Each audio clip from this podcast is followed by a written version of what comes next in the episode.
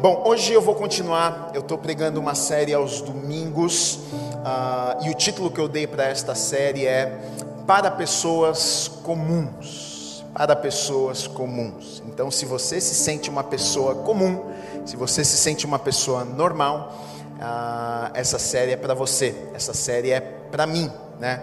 Uh, muitas vezes nós nos sentimos normais demais, comuns demais, diante daquilo que Deus colocou em nossos corações. A gente se sente pequeno demais, muitas vezes, diante de um sonho que Deus coloca nos nossos corações, diante de uma visão que Deus nos dá, diante de algo que Deus nos chama para fazermos, para realizarmos. Muitas vezes a gente olha e diz: Deus, ah, eu sou uma pessoa normal, eu sou uma pessoa comum, como é que o Senhor me chama para algo extraordinário assim? Como é que o Senhor me chama para algo tão grande assim? Eu acho que o Senhor errou a pessoa, né? E nós estamos falando sobre isso e eu estou usando a vida dos doze apóstolos apóstolos, dos doze discípulos, homens comuns que andaram com Jesus, homens que antes de terem os seus encontros com Jesus eram pessoas normais, que viviam as suas vidas, tinham os seus trabalhos normais, ah, alguns pescadores, ah, outros trabalhavam com outras coisas também, mas que revolucionaram o mundo, né?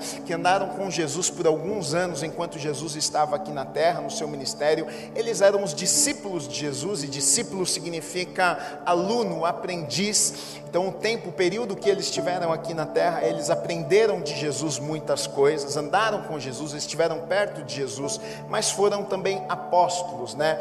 E apóstolo significa mensageiro, aquele que carrega uma mensagem, que leva a mensagem. Então, na verdade, eles foram os apóstolos, porque Jesus, o tempo do ministério de Jesus aqui nessa terra foi curto, foi pequeno, e aí depois Jesus morreu, ressuscitou, e os apóstolos ficaram e deram início ali da igreja, levando a mensagem, levando tudo aquilo que Jesus havia depositado na vida deles. Né? Então é sobre estes doze homens que nós estamos falando. Ah, nestes próximos domingos aí. Hoje eu vou falar um pouquinho com vocês a respeito de Tiago, ah, Tiago, irmão de João, João, o discípulo amado. Aqui é Tiago, porque tem dois Tiagos que foram apóstolos. Aqui é Tiago, filho de Zebedeu. Tem um outro Tiago também, que era o filho de Alfeu. E estes dois Tiagos aqui, nenhum destes ah, é aquele Tiago que é o meio-irmão de Jesus. Porque alguns se confundem também, ah, o Tiago, irmão de Jesus, não. Aqui, ah, Tiago, irmão de Jesus, não foi apóstolo. Tiago, irmão de Jesus, na verdade, se converteu depois de Jesus já ter morrido e ressuscitado. Né? Ah, esse Tiago aqui, que nós vamos falar hoje, filho de Zebedeu, e nós chamamos ele de Tiago Maior. Como são dois Tiagos, a, a gente chama um de Tiago Maior e um Tiago Menor. Então é sobre o Tiago Maior, filho de Zebedeu, que nós vamos falar nessa manhã. Antes de eu começar, eu vou ler durante a mensagem alguns versículos, alguns textos, mas antes de começar, eu gostaria de orar. Feche os seus olhos.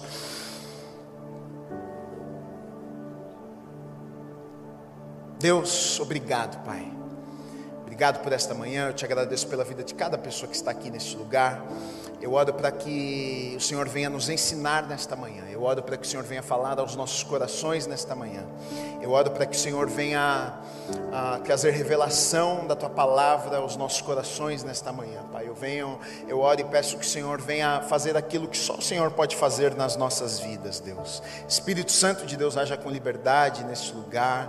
Usa minha vida como profeta, como boca do Senhor, Deus. Estabelece o teu reino, faça a tua vontade nesta manhã nas nossas nossas vidas neste lugar, meu Pai, em nome do Senhor Jesus Cristo. Amém. Você pode aplaudir o Senhor Jesus mais uma vez? Amém.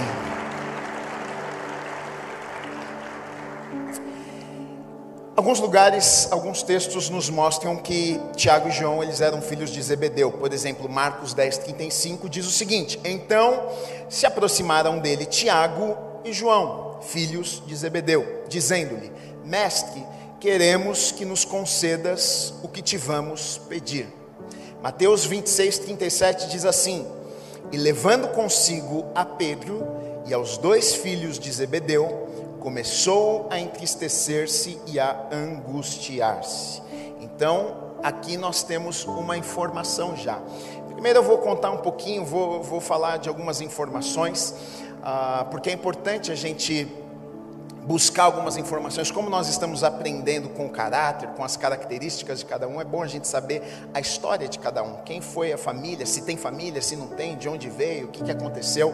E a Bíblia nos conta, na verdade, esse Tiago aqui, filho de Zebedeu, a Bíblia fala muito pouco sobre ele. Na verdade, é até um desafio. Estou sendo desafiado para pregar sobre os apóstolos, porque alguns deles a Bíblia fala muito pouco, então a gente tem que ler, ler, ler, ver o que, que a Bíblia está falando, ler historiadores para ver se tem algum comentário extra de alguém contando alguma história destes homens aqui, né? E, mas aqui nós temos alguns versículos que vão dizer que João e Tiago eles eram irmãos, né? João, o discípulo amado de Jesus, irmão de Tiago, e estes dois homens aqui, eles eram filho de um homem chamado Zebedeu. Tá aí daí, o que, que eu tenho a ver com com Zebedeu? O que, que isso importa para mim. Isso é importante, sim, é, uma, é, uma, é, é um ponto importante. Por quê? Porque na Bíblia, quando nome é citado, quando o autor, o escritor faz questão de escrever o nome da pessoa, significa que aquela pessoa era uma pessoa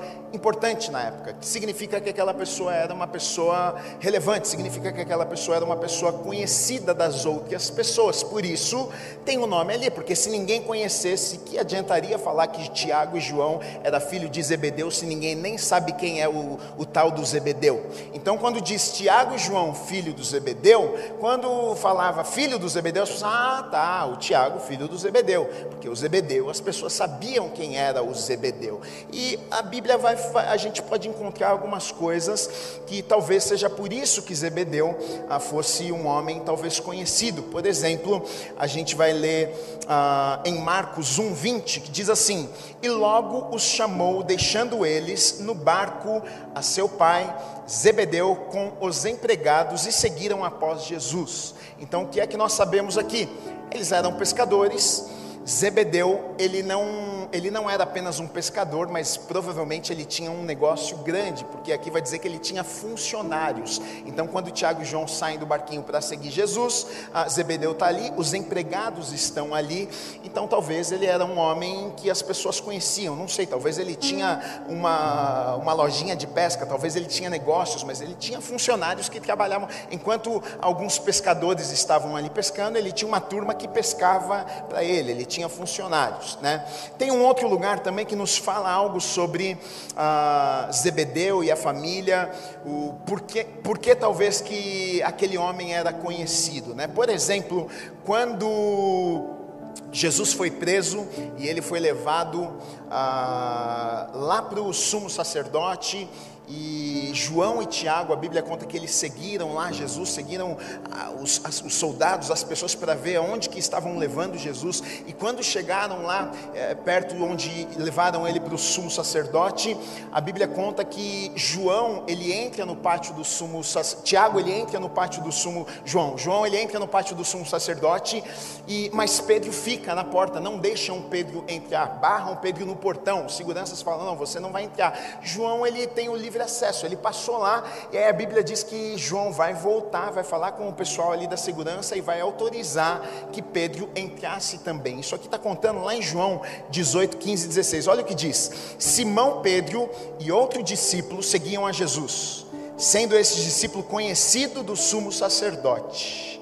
Entrou para o pátio deste com Jesus Pedro, porém, ficou de fora, junto à porta. Saindo, pois, o outro discípulo, que era conhecido do sumo sacerdote, falou com a encarregada da porta e a levou a Pedro para dentro. Então, o que é que nós sabemos? Aqui nós temos uma família que era conhecida do sumo sacerdote. Então, nós temos uma família que era próxima do sumo sacerdote, João, irmão de Tiago. Então, quando ele chega ali na porta do pátio do sumo sacerdote, os portões, os seguranças estão ali na porta. Quando batem o olho em João, João tem livre acesso. Por quê? Porque a família é amiga do. É um filho do Zebedeu, deixa entrar. Pedro, ninguém sabia quem era, barra Pedro na porta. João volta e libera Pedro lá na porta. Diz: Não, não, ele pode deixar entrar também junto comigo. Então a gente entende o que? Aquela família era uma família influente, aquela família tinha contatos, aquela família conhecia o sumo sacerdote, que na época era alguém importante, né? Então por alguns fatos, algumas histórias, a gente entende que aquela família era uma família ah, proeminente, a gente entende que aquela família era uma família que as pessoas conheciam, por isso que Tiago e João, filhos de Zebedeu, porque as pessoas sabiam quem era o Zebedeu. Né? E, e, e essa informação é importante porque depois, quando nós olhamos para alguns comportamentos, até como hoje nós vamos falar de Tiago, a gente consegue até de repente entender alguns comportamentos, talvez a maneira que ele foi criado, talvez ah, como ele se sentia, né, e, e, a forma que ele age em algumas situações que a Bíblia vai nos contar aqui. Então, por isso que é bom nós olharmos e, e, tentarmos ah, ver a história dele, ver de onde ele veio, ah, procurar saber quem era o pai. A mãe dele era Salomé, né? Ah, Marcos 5,37 diz assim: Contudo, ah, a, a, gente vai ver o seguinte: eu vou ler aqui três versículos que vai nos, vai nos contar o quê? Que Tiago, na verdade, ele fazia parte do, do círculo bem próximo de Jesus. Era Tiago, João, Pedro e André. E os três mais próximos eram Tiago, João e Pedro. Tiago, ele sempre, a gente vai ver que, por exemplo, em vários episódios, quando a filha de, de Jairo é, é, é curada, os três são convidados por Jesus para irem até lá, os outros ficam de fora.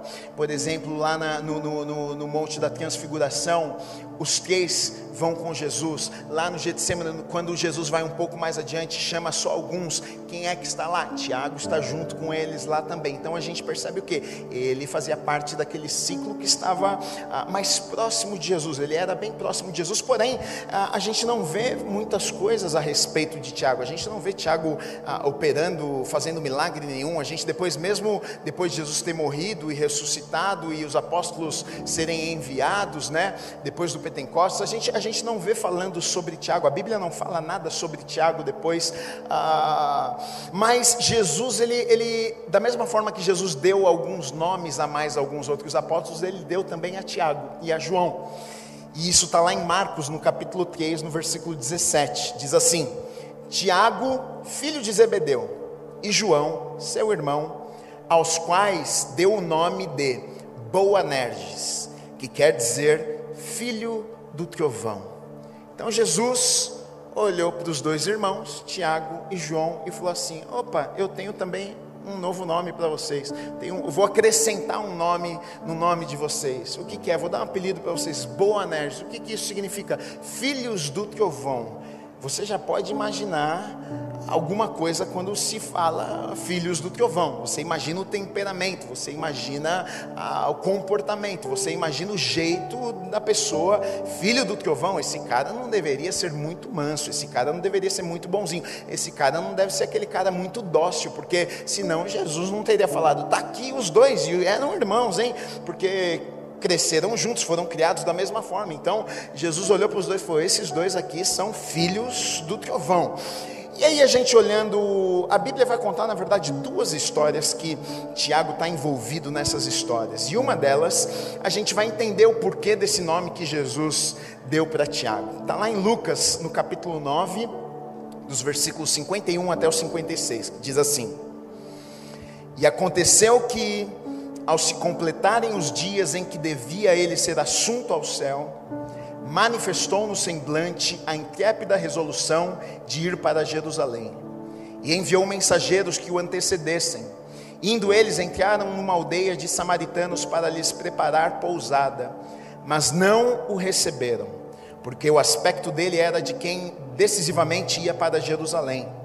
Vendo isto, os discípulos Tiago e João perguntaram: Senhor, Queres que mandemos descer fogo do céu para os consumir? Jesus, porém, voltando-se, os repreendeu e disse: Vós não sabeis de que espírito sois, pois o filho do homem não veio para destruir as almas dos homens, mas para salvá-las. E seguiram para outra aldeia. Então, olha só, com esse episódio aqui, a gente consegue até compreender porque é que Jesus olhou e falou: Aqui está o filho do trovão. Olha o que aconteceu. Jesus manda os discípulos irem um pouquinho antes dele, eles iriam passar por Samaria, pela terra dos samaritanos ali, e Jesus manda preparar ali pousada para ele.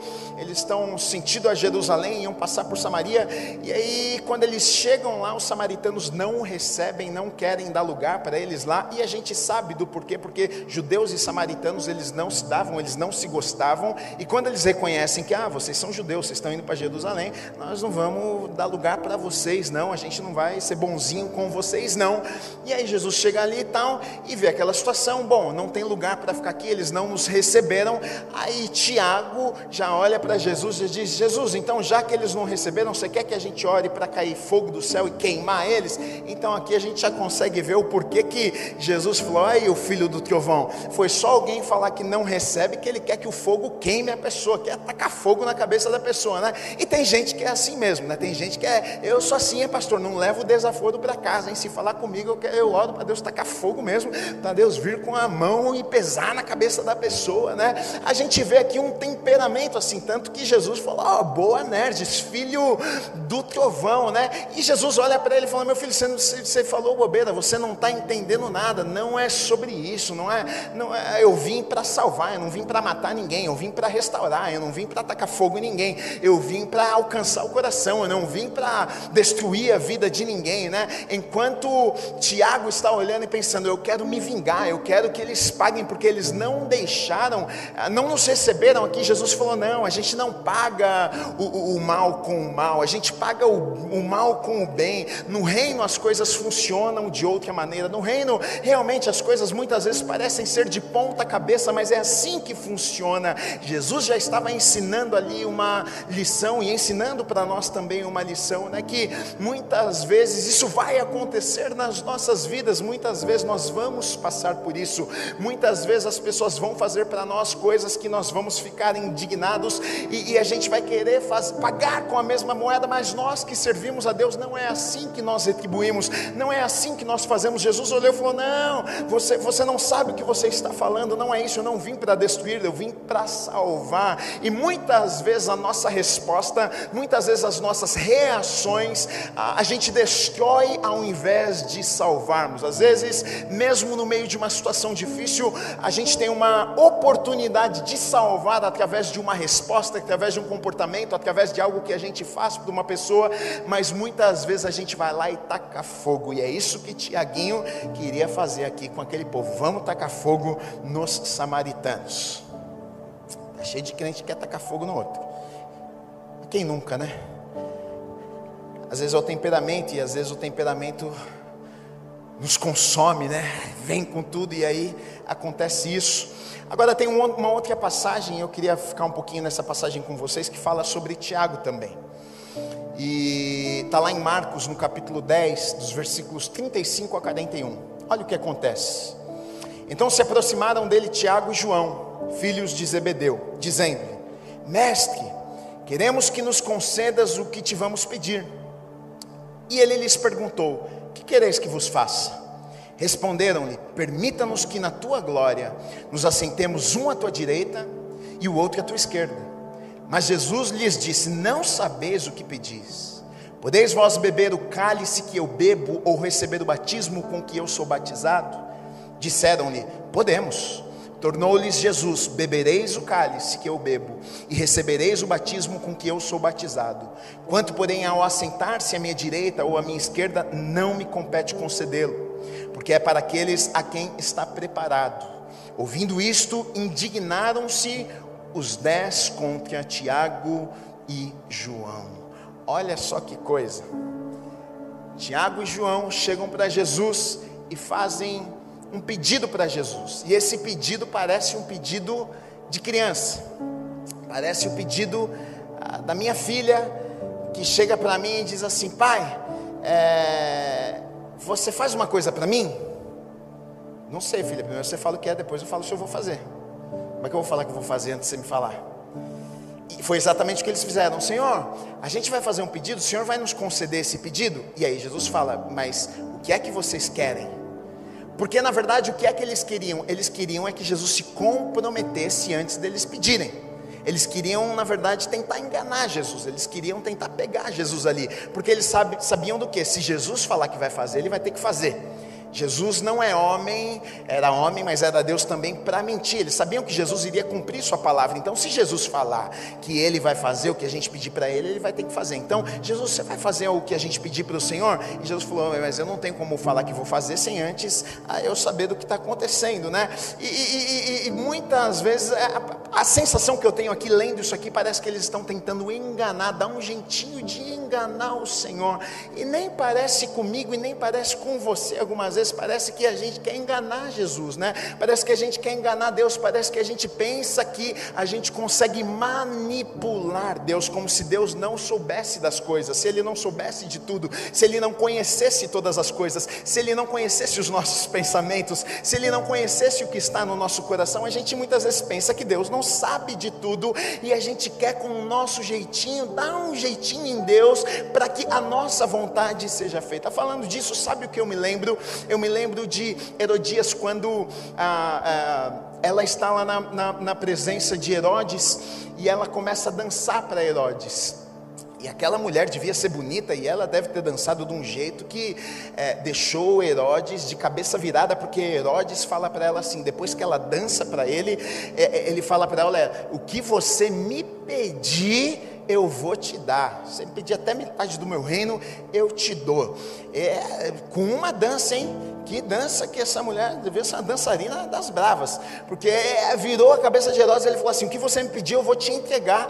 E aí ela depois vai pedir algo que depois ele realmente se arrepende de ter, naquele momento, ter sido seduzido pela dança dela. E é a impressão, algumas vezes, que eu tenho é que muitas vezes nós queremos seduzir Deus com a nossa dança, seduzir Deus com aquilo que nós fazemos, chamar a atenção de Deus com aquilo que nós fazemos, para que então Ele possa vir e fazer aquilo que a gente quer, para que então Ele venha e faça aquilo que nós estamos com vontade, para que então Ele venha e faça aquilo que a gente deseja, e não o que Ele tem preparado para as nossas vidas. Muitas vezes eu, eu, eu, eu olho para essa história de Herodias e muitas vezes eu penso, será que nós não somos como essa mulher que estamos lá tentando, tentando fazer algo para Deus, chamar a atenção de Deus, para que então Deus olhe para nós e aí a gente convença Deus de que a nossa vontade é boa, que o nosso jeito é bom, é que para Ele vir e fazer da nossa forma, do nosso jeito, mas deixa eu te dizer uma coisa: Deus não é Herodes, Ele não é seduzido pela minha dança e nem pela sua dança, Ele não é seduzido pelo que você faz, pelo que você fala, Ele não é seduzido pelas coisas que você faz. Deus, Ele não muda, não pense você que, ah, ah, eu vou fazer alguma coisa aqui, e aí Deus vai se agradar, então aí depois eu vou vir aqui, Ele vai fazer tudo que eu quero na minha vida, porque Ele vai estar ó, de bem comigo, vai estar feliz comigo. Não, não, não, não, não. Deus não é como eu e como você. Mas Tiago estava pensando, eu vou pegar Jesus, hein? Fala para ele, ele vai se comprometer, e aí depois eu vou dar um jeito. Mas Jesus sabia das coisas e ele fala: Não, mas me fala primeiro o que vocês querem. E ele vai falar o que ele quer. Deixa sentar direita, ontem, esquerda. E é interessante porque, na verdade, esse pedido aqui é um pedido carregado de, de vontade própria, ele é um pedido carregado. Aqueles homens estavam andando com Jesus, Jesus estava tentando mostrar o propósito. Jesus estava tentando falar o porquê de tudo aquilo. Jesus estava andando com eles falando: Eu vim para morrer, para estabelecer o reino. Eu vim, é, vocês são mensageiros. Jesus estava tentando ensinar. E, e, enquanto Jesus está tentando ensinar, os homens estão preocupados com o quê? Com posição, com lugar, com poder, com coisa terrena. Eles estão pensando: Hum, tem um lugar na direita ali no trono. Eu quero ser o que vai sentar na direita. Jesus está tentando ensinar e eles estão olhando para o lado oposto. Eles estão pensando: Não, olha, eu, eu gosto daquele lugar ali. Eu vou querer pegar aquele lugar para mim. Na verdade, eles estão olhando para eles, na verdade, eles estão querendo que a vontade deles seja feita, enquanto Jesus estava tentando ensinar: olha, não é a respeito da minha, não é a respeito da tua. O próprio Jesus, na verdade, quando Jesus está lá perto de ser entregue, Jesus faz uma oração, ele fala com Deus e ele diz: Olha, Senhor, Pai, se possível, afasta de mim este cálice, mas que não seja feita a minha vontade, mas que seja feita a tua vontade. O próprio Jesus, que foi filho de Deus, ele diz: Olha, não é sobre a minha vontade, é sobre a vontade do Pai na minha vida. E muitas vezes nós achamos que é sobre a nossa vontade. A gente pensa, não é sobre os meus sonhos, é sobre os meus desejos, é sobre a minha posição, é sobre o meu trabalho, é sobre o meu poder, é sobre se eu vou ser abençoado, enquanto o reino de Deus está falando a respeito de outras coisas. Na verdade, não é sobre eu, não é sobre você, é sobre aquilo que Deus quer fazer através das nossas vidas e estabelecer através das nossas vidas aqui na terra. Agora, por que é que Tiago ele agiu assim? Por que, é que Tiago ele se comportou desse jeito? Depois de, de, de Pedro ter reconhecido que Jesus era o Messias, porque Jesus pergunta para os discípulos. Um dia Jesus está ali com os discípulos e Jesus pergunta: Quem é que as pessoas dizem que eu sou? Aí uns responderam: Bom, dizem que alguns dizem que você é profeta, que você é Elias, isso, aquilo. Aí Jesus pergunta: Mas vocês, o que é que vocês acham? Quem que eu sou? Aí Pedro diz: Você é o Messias, Cristo, Filho do Deus vivo. Depois disso aqui, a gente vai ver que Jesus começa a, a, a, revelar, na verdade, o plano. Jesus começa a falar: olha, eu vou, eu vou, eu vou me entregar. Eu vim. Eu, Jesus começa a falar do propósito. Eu vim estabelecer um reino. Eu vim morrer. Eu vou ressuscitar. Jesus, durante o, o ministério dele com os discípulos, ele vai falando, ele vai revelando, ele vai contando o que vai acontecer. Os discípulos não entendiam, não, não conseguiam compreender, não aceitavam, falavam: não, você não vai morrer, isso não vai acontecer. Mas Jesus, em muitos lugares, você vai ver que Jesus está revelando. Jesus está falando, Jesus está contando o que iria acontecer.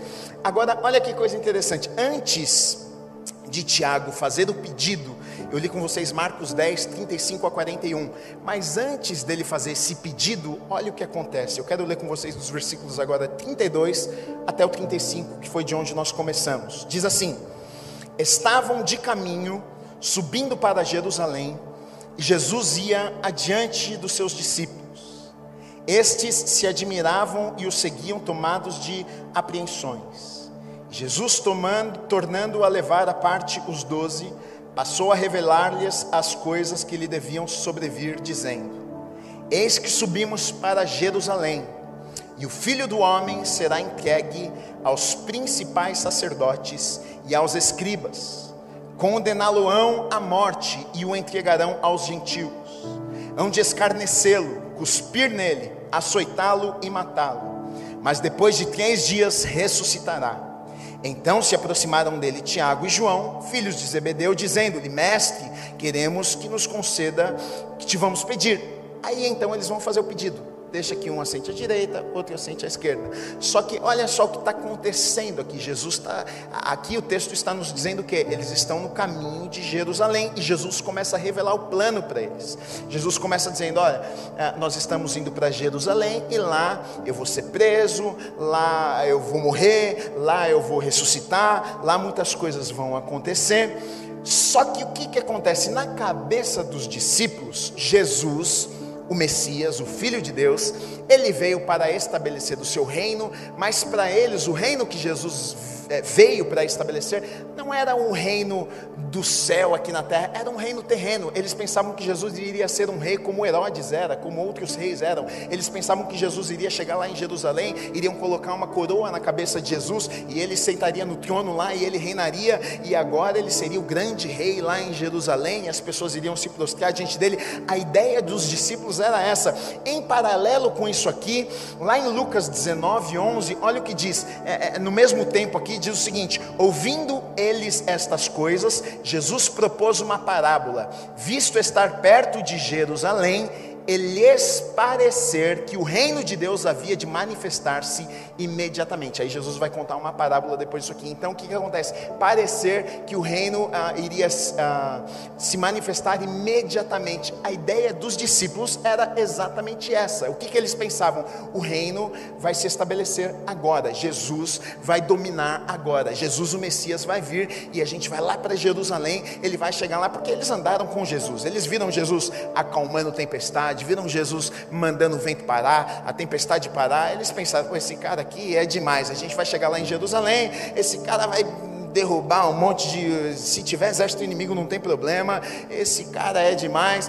Ele vai chegar lá, vai se assentar no trono, vão colocar a coroa na cabeça dele, ele vai reinar. Ele veio para isso, ele é o Messias, o Filho de Deus. A gente viu o que ele fez, ele operou muitos milagres. Então, baseado nisso, é nesse contexto, com essa cabeça que os discípulos estão pensando: esse cara é o próximo rei, nós estamos com ele. Se ele vai reinar, eu vou reinar também. Jesus, faz o seguinte: já que você vai sentar ali no trono, então me dá um lugar à sua direita e me dá um lugar à sua esquerda. Eles queriam uma posição ali no reino, eles queriam ser vistos, eles queriam poder, eles queriam que as pessoas olhassem para ele e respeitassem eles.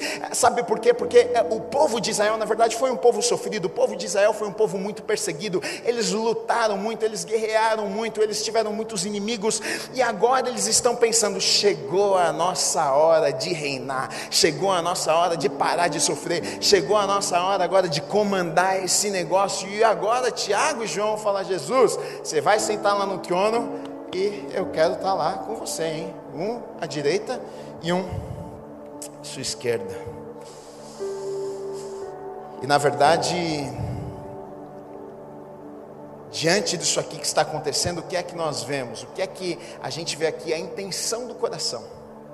A gente vê aonde estava o coração deles. O que é que eles queriam? Eles queriam sentar do lado direito e do lado esquerdo porque eles queriam estar pertinho de Jesus? Bem pertinho, não, eu quero direito e esquerdo porque eu quero bem pertinho de você, não quero ficar longe não. Me põe do ladinho, eu não quero sentar lá no sexto lugar, quero ficar grudadinho Senhor. Ou direita e esquerda porque eles queriam um lugar de honra, porque eles queriam ser vistos, porque eles queriam que as pessoas olhassem para eles e falassem, puxa, realmente, olha, você, Jesus gosta de você, te colocou aí do lado direito, do lado esquerdo. Aqui a gente vê ah, um coração que no, no, lugar que não deveria estar, né? Eles desejavam poder, honra, destaque, sucesso, e na verdade muitas vezes é exatamente o que rouba os nossos corações nos dias de hoje, né? Muitas vezes a, a, até o fato de servirmos a Deus, a, algumas coisas acabam roubando os nossos corações, porque é como que, como conta lá em João no capítulo 6, que Jesus está lá diante de uma multidão e ele começa a pregar para uma multidão, começa a falar com uma multidão e ele começa a falar a respeito ah, da sua morte também. Ele está falando a respeito do pão da vida. Ele fala: Olha, quem não, quem não comer o pão da vida, quem não beber do cálice do sangue, não vai ter parte comigo. Ele está falando da sua morte, da sua ressurreição. As pessoas que estão ouvindo aquele sermão de Jesus não gostam do sermão de Jesus, começam a falar: O que, que esse cara está falando? Que a gente tem que é, comer, que a gente tem que beber, que a gente tem que. que, que não gostam, começaram a virar as costas e irem embora, não gostaram do sermão de Jesus, mas todo mundo estava seguindo Jesus, uma multidão estava seguindo Jesus, por quê? Porque Jesus curava, Jesus libertava, Jesus fazia milagres, então está todo mundo atrás de Jesus, vendo, oh, Jesus faz, Jesus faz milagres, e aí quando Jesus dá um sermão mais duro que as pessoas não gostam, as pessoas viram as costas e começam a ir embora, e aí Jesus, diante daquela situação das pessoas indo embora, indo embora, indo embora, ele vira para os seus discípulos, os mais próximos, e pergunta: E vocês, vocês não vão embora também? Pedro, é claro, aquele que falava, se levanta e olha para Jesus e diz: Senhor, para onde nós iremos? Só tu tens as palavras da vida eterna. Mas olha só, muitas pessoas estavam ali atrás de Jesus, não é porque queriam estar pertinho de Jesus, estavam ali atrás de Jesus porque queriam comer do pão, do milagre que Jesus havia a, a, operado, queriam estar ali por causa das maravilhas que Jesus fazia, e não simplesmente pelo fato de querer estar ali sentado ouvindo com fome, com sede, estar perto de Jesus. E aqui a gente vê estes homens que o que eles queriam, na verdade, não é, é, é porque eles amavam e queriam estar ali com Jesus abraçadinhos, mas a gente vê aqui uma intenção errada. Nós queremos um lugar de honra, a gente quer poder, a gente quer aquilo que o Senhor pode nos dar, a gente quer aquilo que o Senhor pode nos proporcionar. E quantos de nós, quantas vezes nas nossas vidas não somos assim, né? Ah, muitas vezes o evangelho é vendido desta forma, né? Olha, se vem para a igreja e Deus vai fazer, Deus vai te abençoar, e às vezes a pessoa não gosta nem de Deus, mas ela gosta daquilo que Deus pode dar para ela. Ela não quer nem saber de Deus, mas ela quer saber daquilo que Deus pode fazer na vida dela e não funciona assim. Por isso que a Bíblia vai dizer: olha, buscar em primeiro lugar, antes de qualquer coisa, o reino de Deus e todas as outras coisas vos serão acrescentadas. Se você se relacionar com Deus, é claro, o resultado disso vai gerar bênção, vai gerar muitas coisas boas na sua vida, mas nós não fazemos por causa das coisas boas. A gente não anda com Deus por causa daquilo que Ele pode fazer nas nossas vidas, a gente anda com Deus, na verdade, por aquilo que Ele já fez nas nossas vidas. Nós estávamos perdidos, nós não éramos merecedores do perdão, Ele se entregou, Ele nos amou, Ele nos alcançou, Ele morreu numa cruz por mim e por você, e por isso eu ando com Ele, por isso eu o amo. Se Ele não me abençoar, se Ele não fizer nada na minha vida, eu continuo andando com Deus. Agora, se Ele fizer, amém também. Um grande perigo, e olha só como é sutil isso aqui. Porque aqueles homens, eles reconheceram que a glória não era deles, a glória era de Jesus. Olha o que diz o texto, versículo 37. Responderam-lhe: Permite-nos que na tua glória. Então, eles estão dando o que? A glória Jesus, na tua glória. Nos assentemos, um à tua direita e o outro à tua esquerda. Eles não estão dizendo, a glória é para nós. Eles estão dizendo, na tua glória, permita o que eles estão dizendo, se a gente fosse falar na nossa língua, eu sei que a glória é tua, mas deixa eu tirar uma casquinha. Deixa eu te dar uma casquinha, me dá um pedacinho. Deixa eu estar junto lá. E muitas vezes é o que acontece comigo e com você. É do ser humano, a gente gosta desse negócio a gente gosta de ser reconhecido. Se não colocar o teu nome no negócio que você fez, você fica bravo com as pessoas. Se não, se não te reconhecer que foi você que foi lá e fez, você fica bravo. Você perde a bênção porque não lembraram de colocar o teu nome, não lembraram de citar o teu nome. Foi você que fez a doação e nem citaram o teu nome lá perde a bênção, liga para o irmão e fica, mas como é que você tem a coragem de se esquecer? Fui eu que fiz, foi eu que. Ah, o ser humano é assim. A gente até entrega a glória, não, Deus é maravilhoso, é Deus quem faz, mas a gente quer um pedacinho também. A gente quer que o, nome, o nosso nome esteja lá. A gente quer que ah, as pessoas olhem para nós e digam: olha, realmente, olha, você é um abençoado, hein? Você é uma benção. Olha, Deus fé, usa a sua vida. A gente gosta disso. Eu não estou falando de você, é todo mundo a gente gosta disso e é sutil. E aqui os aqueles homens estavam passando por isso aqui, porque eles reconhecem a tua glória, mas nós queremos estar lá também, dá um pedacinho para a gente. Deus não divide a glória dele com ninguém. Deus não divide a glória dele com ninguém. Fala mais uma vez. Deus não divide a glória dele com ninguém. É um privilégio você servir a Deus. Não ache você que é o contrário disso. É um privilégio você servir a Deus. Agora, olha só. Quando este, na verdade, é o meu coração, igual daqueles homens ali que eu quero estar tá lá, eu quero a posição, eu quero poder. A motivação, quando a motivação está errada, muitos problemas são causados. Aqui a gente vê um problema, versículo 41. Ouvindo isto, indignaram-se os dez contra Tiago e João. Então arrumou uma briga no grupo. Por quê? Porque todo mundo queria. Aí a gente acabou de descobrir que não era só Tiago e João. Pô, achei que era só Tiago e João, não, os outros também, porque obrigado com eles. Porque se não tivesse no coração dos outros também, não falariam nada. Vai ficar bravo. É, como é que você tiver coisa de pedir o lugar direito? Eu aqui quero. Mas quando nós temos o coração errado, a gente arruma confusão. A gente arruma confusão. Sabe por quê? Porque a gente fica bravo, a gente fica com inveja, a gente fica com ciúmes.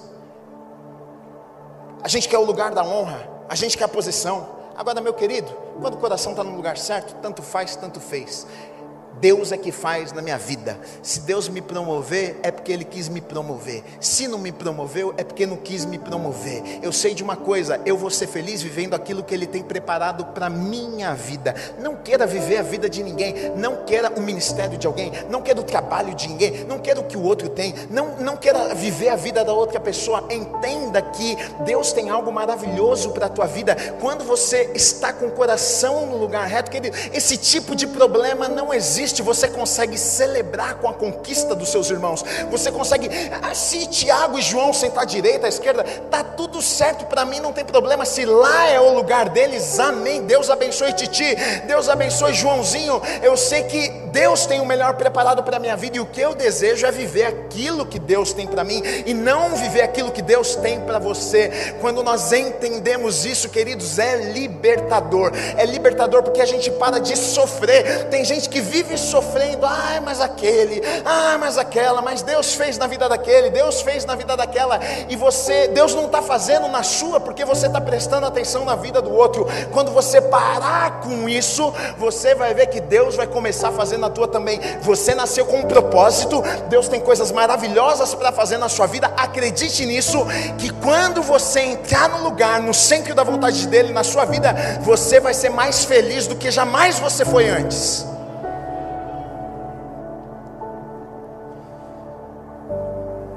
Aí Jesus vai falar a respeito de um caminho. Jesus vai falar: ah, vocês querem então sentar à direita, à esquerda? Queremos. Aí Jesus fala: bom, isso aqui não compete a mim, o lugar da direita e à esquerda.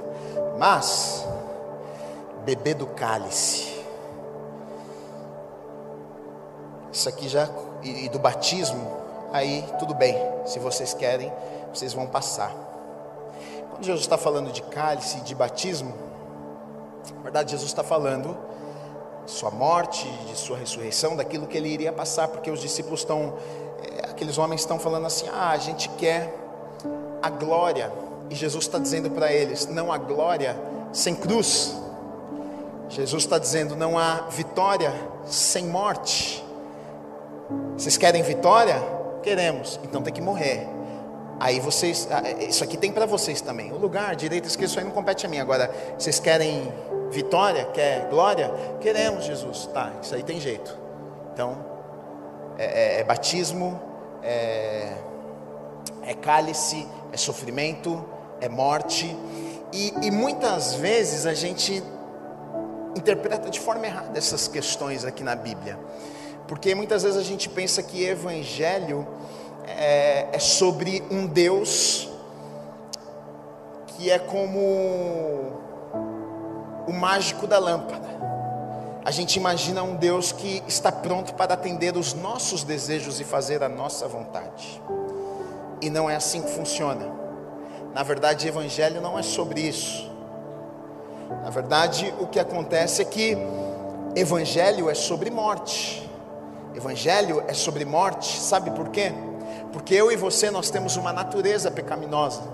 Sabe por quê? Porque eu e você nós temos desejos e vontades que muitas vezes não é aquilo que Deus tem para as nossas vidas. E é sobre morte, porque no momento que a gente se encontra com Deus, Deus fala: Olha, eu tenho isso para a tua vida, e você diz: Puxa, mas eu achava que era isso aqui que eu ia fazer. E aí então você tem uma escolha, uma decisão para você tomar. Agora você se encontrou com o Senhor, agora você entregou a sua vida para o Senhor, agora você morreu para você mesmo, você morreu para as tuas escolhas, você morreu para as tuas decisões, você morreu para os teus desejos, você morreu para as tuas vontades. Agora é a vontade dele que permanece na tua vida, agora são os desejos desejos e os planos dele que você quer realizar na tua vida. Não é mais sobre a tua vontade, não é mais sobre os teus planos, mas muitas pessoas pensam que não, não, não. É sobre a minha vontade, é sobre os meus planos, é sobre o que eu quero, é sobre o que eu desejo. É por isso que a Bíblia vai falar que Jesus mesmo disse: Olha, aquele que quer me seguir, aquele que quer vir após mim, pegue a sua cruz, negue-se a si mesmo. O que é que Jesus estava falando? Será que Jesus estava falando de uma vida de sofrimento? Porque, ah, ele quer quer te ver cabisbaixo, Ele quer te ver sofrendo, não. Essa cruz que Jesus está falando, esse sofrimento que Jesus está falando, sabe qual é a tua cruz? Você mesmo. Você é a tua cruz. Por quê? Porque você tem um monte de vontade, você quer um monte de coisa, e aí você se encontra com Deus, Deus fala, eu tenho isso para a tua vida, e agora você tem, você tem uma cruz porque você quer isso, e Deus quer outra coisa, e você é, é um conflito, e agora eu sirvo a Deus, e agora eu, eu, eu, eu mato as minhas vontades, e agora eu deixo os meus desejos de lado ou não. E na verdade eu vejo que aqui foi um ponto determinante, foi um momento determinante na vida e na história do apóstolo Tiago, porque até aqui a gente vê realmente Boanerges, até aqui a gente vê um homem que ah, se deixasse ele queria tacar fogo no inimigo, se deixasse é aquilo, ele queria poder, ele queria posição, ele queria lugar, me deixa sentar à direita, me deixa sentar à esquerda, eu quero estar lá em Jesus, mas aqui Jesus quando começa a confrontar, Jesus começa a falar, olha, não é sobre isso, é morte, na verdade é morte das vontades, vocês estão pensando que é sobre posição, vocês estão pensando que é sobre um lugar de honra, vocês estão pensando que é sobre, que é sobre prosperidade, que é sobre. Eu não estou dizendo que estas coisas são erradas, querido. Eu não estou dizendo que poder é errado, eu não estou dizendo que promoção é errada, eu não estou dizendo que prosperidade é errado. Não, não, não. Eu acredito em tudo isso, mas olha só, até porque a Bíblia diz: buscar em primeiro lugar o reino de Deus e todas as outras coisas vos serão acrescentadas. Vão ser acrescentadas, com certeza, Deus vai abençoar, mas o problema é a motivação do coração. Aqueles homens estavam, é, a, a motivação deles é: eu quero estar lá, eu quero estar lá, mas aqui Jesus começa a falar com eles: olha, não é isso, não é isso, olha, é morte, na verdade é, é cálice, na verdade é batismo, vocês não entendem o que eu vim fazer, será que vocês querem isso? E ali Tiago diz: eu quero, eu posso fazer isso aqui, e, e como é que a gente sabe que aquilo ali gerou mudança em transformação na vida dele? Porque depois lá em Atos, no capítulo 12, versículos 1 e 2, diz assim: Por aquele tempo mandou o rei Herodes prender alguns da igreja para os maltratar, fazendo passar a fio de espada a Tiago, irmão de João. Cortaram a cabeça de Tiago, é, mataram Tiago. Ele foi o primeiro, acreditam que foi, ele foi o primeiro apóstolo a ser morto, e talvez até pelo seu jeito, né, Boanerges, talvez o Boanerges que antes queria tacar fogo nas pessoas, talvez com a mesma força, com o mesmo entusiasmo, agora ele está pregando o evangelho evangelho de tal forma que Herodes manda prender algumas pessoas, mas ele manda prender alguns discípulos, mas para o Boanerges, para Tiago, ele diz: Não, esse aqui não prende, não, manda cortar a cabeça, porque esse aqui está fazendo um estrago muito grande, esse aqui está indo muito para cima, está evangelizando demais, corta a cabeça desse aqui. Então a gente vê o que? Que Tiago, naquele encontro com Jesus, que Jesus está falando para ele: Tiago, não é sobre isso, Tiago, é sobre morte, Tiago, é sobre renúncia, Tiago, é sobre entregar, é sobre servir. O reino de Deus é sobre outras coisas, Tiago. Você está pensando que é sobre posição, você está pensando que é sobre poder. E aí Tiago entende a mensagem, Jesus morre, ressuscita e agora Tiago, mesmo Tiago que antes queria estar lá sentado na direita, o mesmo Tiago que queria antes uma posição, o mesmo Tiago que queria reconhecimento dos homens, agora entrega sua vida em favor do reino ser estabelecido. Agora esse mesmo Tiago é morto por uma espada, entrega a sua vida para que outros possam encontrar, ele morre para que outros pudessem encontrar a vida, ele, ele entende que na verdade a vida é sobre servir, a vida é sobre amar, o reino de Deus é sobre aquilo que nós fazemos para outras pessoas e não aquilo que fazem para nós.